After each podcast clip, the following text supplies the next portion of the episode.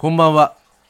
過去を悔やむより、未来に不安になるよりも、今を大切に生きることが重要。北斗三重庵佐藤秀光です。今日は太陽の運行、季節の運行を感じる二十節気の小話です。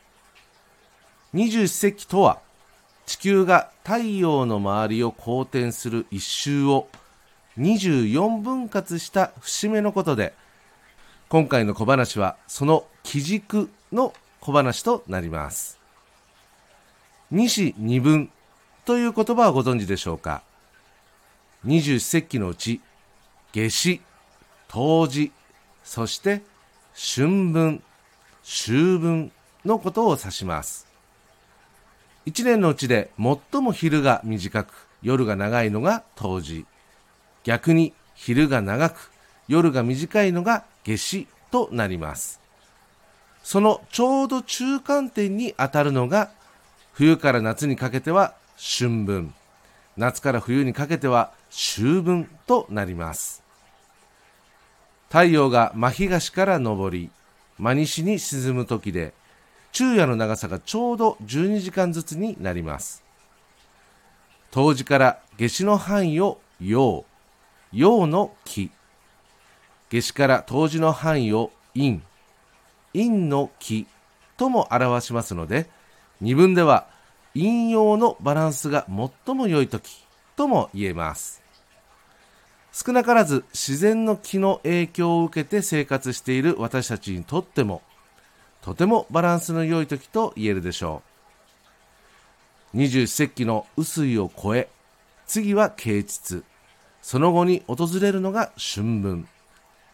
本年は3月21日で、春の彼岸の真ん中にあたります。厳密に言うと午前6時24分となります。心や体にとってもバランスの良い時ですから、今からどう過ごそうかなと計画するのも良いかもしれませんね。それでは早速明日のメッセージに行きます。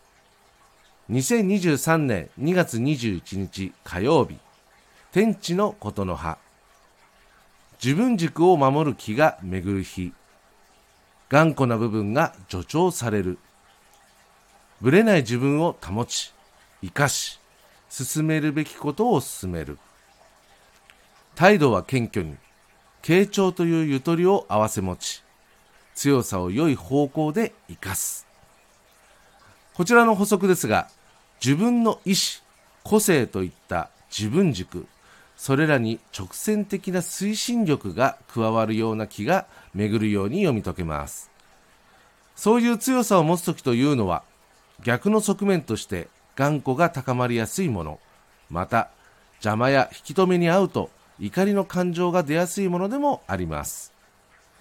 自分という個を強く保てる気は、やるべきこと、それをやる、進めるべきことを進める、そんな推進力に活かしつつ、人の話を聞かない、頑固な態度にならない、すぐにへそを曲げない、怒らないなどの注意点を心に留め、良い方向に活用する。